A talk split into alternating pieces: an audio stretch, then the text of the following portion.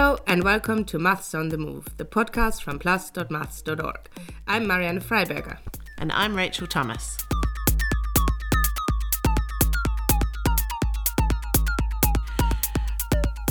My good friend Ash asked me recently, what is infinity plus 100? And what is infinity plus infinity? Now, they are good questions, Ash. And as I said to him, there is actually different types of infinity. They're all pretty weird. And many mathematicians and physicists are still thinking hard about whether they even exist. Now, Ash's question reminded us of everyone's favourite mathematical hotel, Hilbert's Hotel. Yeah, and the idea goes back to the German mathematician David Hilbert, who used the example of a hotel to demonstrate the counterintuitive games that you can play with infinity. So suppose that your hotel has infinitely many rooms, numbered 1, 2, 3, 4, 5, 6, 7, etc. And imagine that all the rooms are occupied. And then a new guest arrives and asks to be put up. What do you do? Well, it's easy. Ask the guest in room 1 to move to room 2, the guest in room 2 to move to room 3, the guest in room 3 to move to room 4, and so on. If there were only finitely many rooms, then the guest in the last room would have nowhere to go. But since there's infinitely many, everybody will find a new place to stay. You'll have to ask the guests to move simultaneously, though, because if you ask them to move one after the other, the move might take an infinite amount of time, since infinitely many guests have to move. You can also make this work if you had 100 new guests arriving, because then you just ask the first guest to move to room 101, the second guest to move to room 102, and the third to move to room 103, etc. So in answer to Ash's question, infinity plus 1 is still infinity, and infinity plus 100 is still infinity. Now, what about Ash's second question? Suppose an infinite number of new guests arrive, forming an orderly queue outside. In this case, we ask each existing guest to move into the room whose number is 2 times the number of their current room. So the guest staying in room 1 moves to room 2, the guest in room 2 moves to room 4, the guest in room 3 moves to room 6, and so on. After this manoeuvre, only the even-numbered rooms are now occupied, the rooms 2, 4, 6, 8, and so on. The odd-numbered rooms are now all free, so you can put your first guest into room 1, the second new guest into the next odd number, room 3, the third new guest into room 5, and so on. And everybody is happy. So, Ash, the answer to your second question is infinity plus infinity is still infinity. But technically, we've been talking about a very specific type of infinity. It's the infinity that you find in an infinite list, and it's called a countable infinity because if you had an infinite amount of time, you could just count it. But there are other types of infinity too. One of our favorite people to ask these sorts of questions was our late boss, John Barrow. We asked him the question, does infinity exist, in 2012 as part of our science fiction science fact project, where Plus readers got to vote on which questions we should ask the experts. Here's John's excellent answer to that question.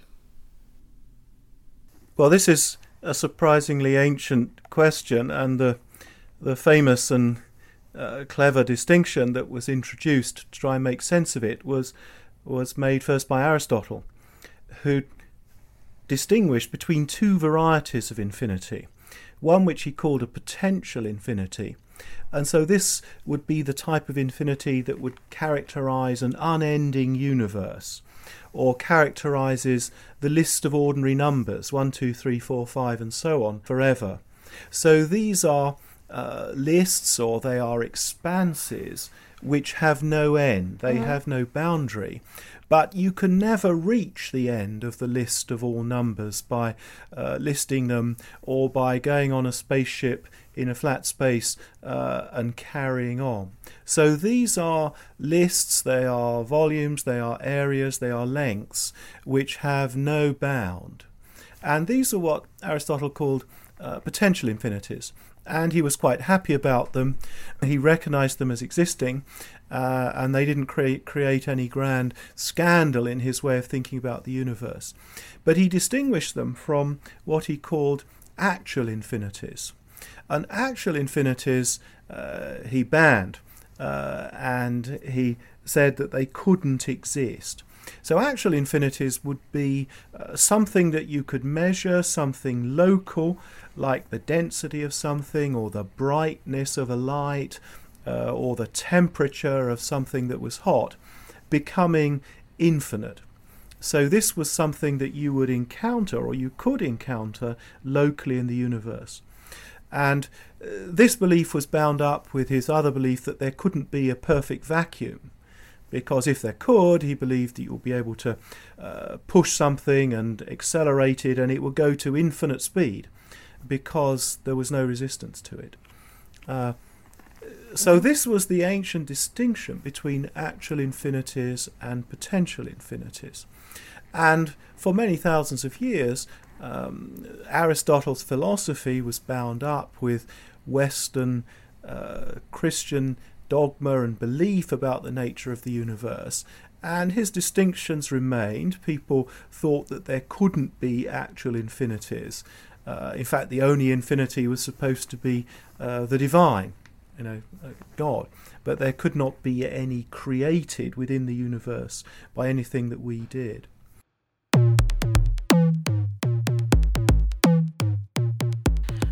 But as John told us, when you look at infinity in a mathematical way, strange things can happen. Things changed in the world of mathematics at the end of the 19th century when Cantor, Georg Cantor in particular, developed a more subtle way of looking at mathematical infinities and distinguishing one type of infinity from another. So he recognised that there was a very simple, smallest type of infinity, which was that 1, 2, 3, 4, 5 unending list. And he called that a countable infinity. And any other infinity which could be counted in this way, just by putting its members in one-to-one correspondence with the list 1, 2, 3, 4, 5 and so on, was also called a countable infinity. This got some funny consequences. For example, the list of all the even numbers is also a countable infinity. Intuitively, you think there's only half as many even numbers as ordinary numbers. That would be true if the list was finite.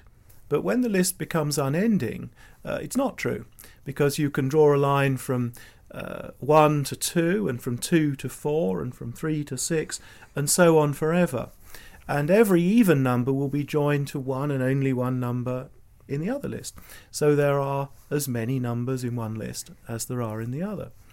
This was first noticed by Galileo, who thought it was so strange that it put him off thinking about infinite collections of things any further. So he thought there was just something paradoxical about it.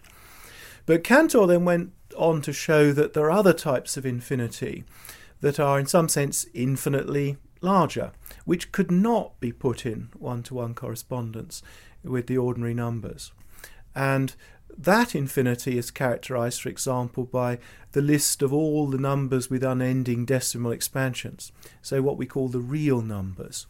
So they cannot be counted, so there's no recipe for listing them systematically. Whereas for the even numbers, we saw there was, and for all the rational numbers, all the rational fractions there is. So if you have 2 over 3, 3 over 4 and so forth, the way you list those is you just add the numerator and the denominator. You add all the ones where it adds up to 2, then all the ones where it adds up to 3, and all the ones where it adds up to 4. And that is an infallible recipe for counting all the rational numbers, and you won't miss any.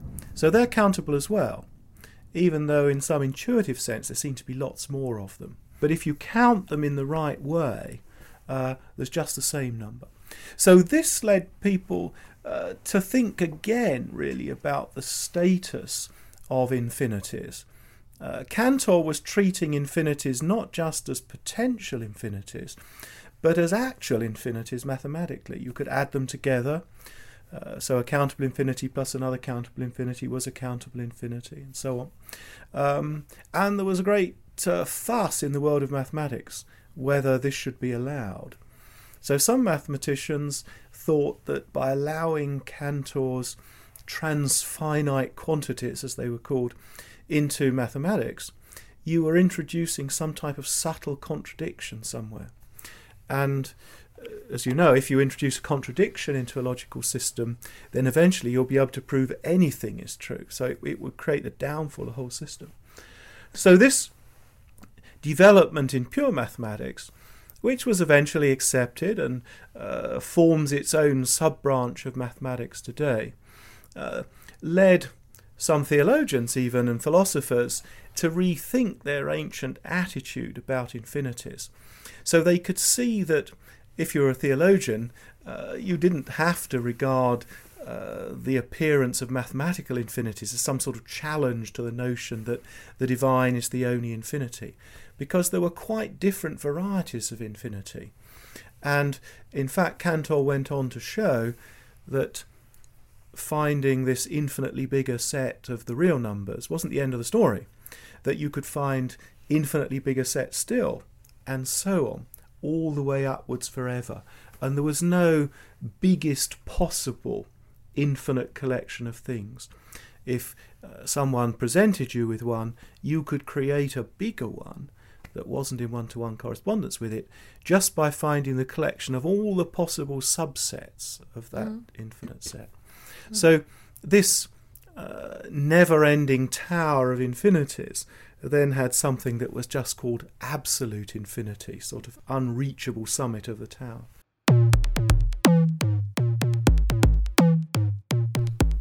Now, Cantor's results on infinity were indeed controversial, so much so that the mathematician Leopold Kronecker is reported to having called Cantor a scientific charlatan, a renegade, and a corrupter of youth. And that's just for mathematical infinities.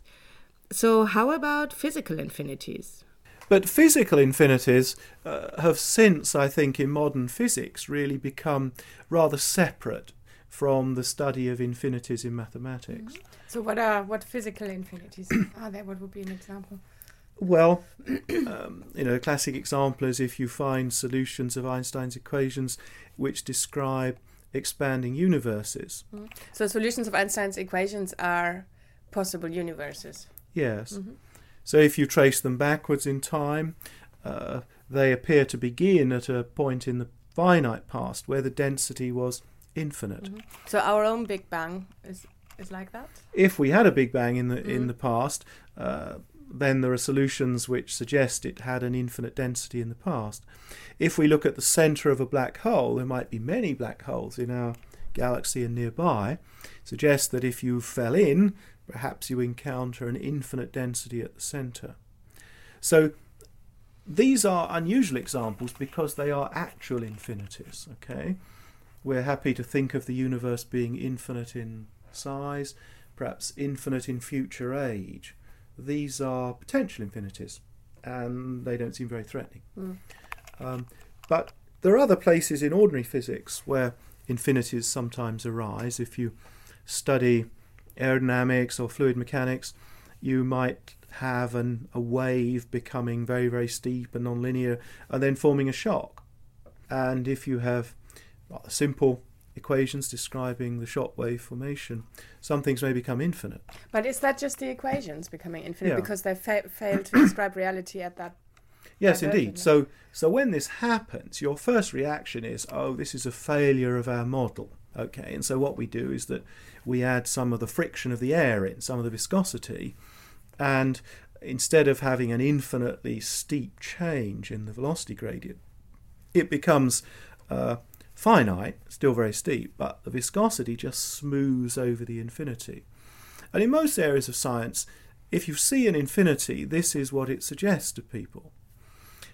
In particle physics, there was a much longer-standing, more subtle problem that for many, many decades, the best working theory in particle physics, quantum electrodynamics, which is still the very best theory in the whole of science, its predictions are more accurate than anything else that we know about the universe in any respect. Yet, the only way you could extract those calculations, those predictions, was to deal with a very awkward problem, that when you did a calculation about what you should observe in an experiment, you always seem to get an infinite answer with an extra finite bit added on. If you then subtracted off the infinities, the finite part that you were left was the prediction you expected to see in the lab. And this always matched the experiment fantastically accurately. So this process of removing the infinities was called renormalization. Many famous physicists found this deeply unsatisfactory, and it must just be a first version of a theory that could be improved. You know, we were not looking at it in the right way. And the great excitement about string theory in the 1980s, why it suddenly became investigated by huge numbers of physicists, was because for the first time particle physicists found a finite theory. So a theory that didn't have these infinities popping up. Yes, Rachel, do you remember when we had to learn about all those infinities in quantum electrodynamics? Yes, I do. We were very lucky to have some private lessons in Cambridge from our lovely friends Jeremy Butterfield and Nazim Buta. And then we went on a little tour of the United States to meet some of the great minds behind quantum electrodynamics and the wider framework quantum field theory.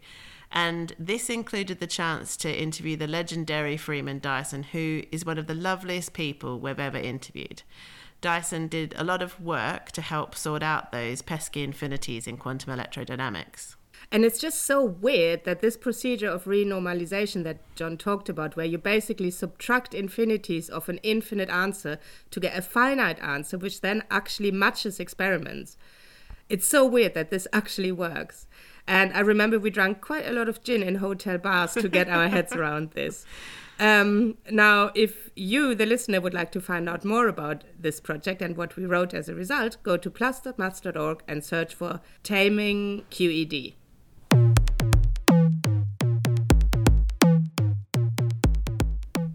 So we've had mathematical infinities and infinities that show our physical theories are not quite right. But as John told us, there's something else potentially lurking in the universe.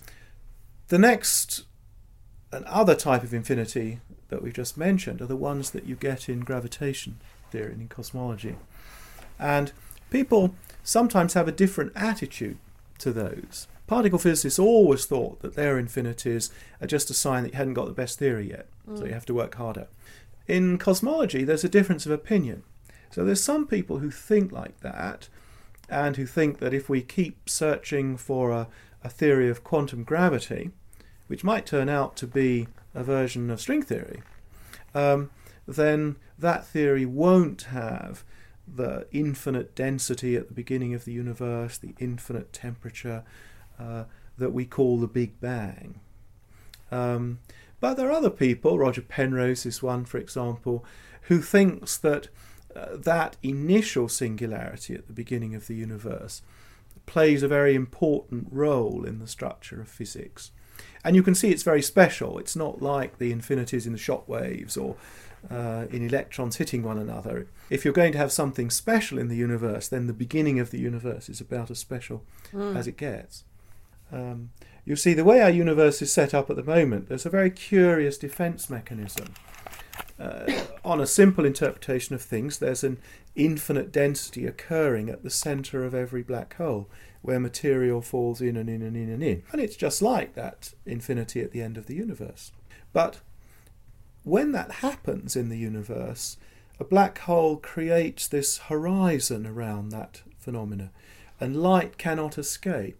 So we are insulated, we cannot see what goes on at those places where the density looks as though it's going to be infinite, and nor can it influence us. So these horizons that occur in general relativity protect us from the consequences of places where the density might be infinite, and they stop us seeing what goes on there. We have no idea what goes on. Well, there was one situation where we might see such a thing. Stephen Hawking, long ago in 1975, showed that black holes gradually evaporate their mass and energy, very, very slowly, that there's a quantum tunnelling process that particles can leave the black hole. And if a black hole is very small, about the mass of a mountain, then its size would be then pretty much just the size of a proton, then at the final moments when that explosion occurs, it will be like seeing a mini Big Bang occurring. And we can predict what we would see. Lots of gamma radiation with very high energies, 100 MeV gamma rays, lots of relativistic electrons and positrons, which, if the explosion occurred in our galaxy where there's a magnetic field, would spiral around and emit synchrotron radiation. Mm-hmm. So it's like a mini supernova explosion.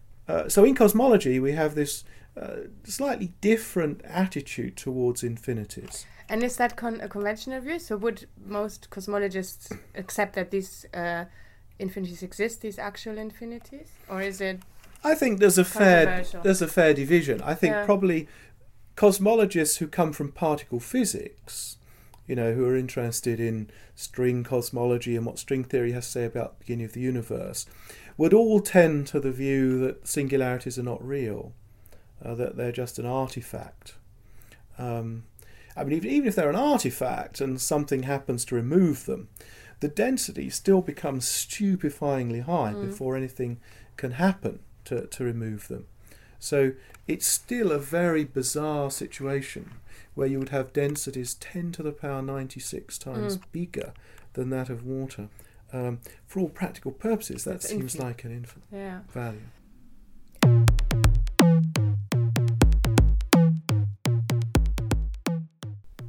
That was the wonderful John Barrow talking to us back in 2012, answering our and your burning question, does infinity exist?